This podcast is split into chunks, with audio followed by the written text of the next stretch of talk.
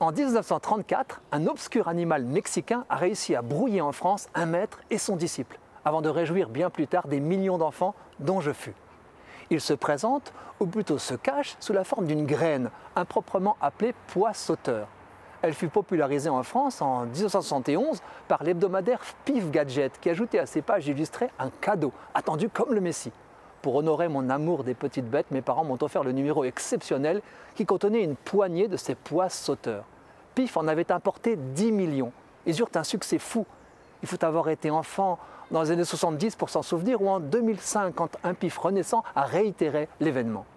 Donc ces pois, en réalité des graines, en forme d'un tiers de sphère avec une face arrondie et deux faces planes, se mettaient à tressauter dès qu'on les chauffait dans la main ou sous la lumière. Elles venaient d'une région montagneuse du Mexique, graines d'un arbuste de la famille de l'euphorbe, Sebastiana palmeri non pas en pleine forme, prête à éclore, mais parasité par un petit papillon à l'allure d'une mythe, le carpocaspe des euphorbiacées. Étrange cycle de vie. La femelle pond chaque œuf sur un bourgeon. Plus tard, la larve perce une graine pour s'y installer, referme son trou de rentrée avec un bouchon de soie et dévore tranquillement tout l'intérieur.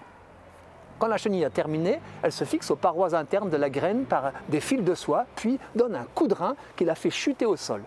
La chenille tressaute alors dans son hamac, apparemment sans but, faisant subir à la graine un parcours désordonné. Attention, la nature n'est pas bête. L'animal sait où il veut en venir, à l'ombre, pour échapper au soleil torride de sa région d'origine. Au frais, il se calme. Et si le soleil en tournant risque de le cuire à la vapeur comme une vulgaire saucisse dans sa cocotte minute, hop, la chenille attrape la bougeotte et avec un peu de chance retrouve la fraîcheur qui la sauvera. Si un pied d'animal vient à casser sa maison, elle réparera l'accident en tissant une fenêtre de soie. Merveille Après la nymphose, temps d'immobilité, vient l'éclosion du papillon. Le petit malin ressort par le trou d'entrée de sa larve pour se reproduire et mourir sans tarder. Le poids mort-vivant est une attraction au Mexique. Je précise que l'Afrique a aussi sa graine sauteuse, une autre espèce de papillon y parasite une autre espèce de forme. Si vous cherchez bien, on verrait aussi en France de plus discrètes graines mouvantes, comme celle du tamaris, qu'occupe une larve de charançon. Les graines qui roulent sont habitées.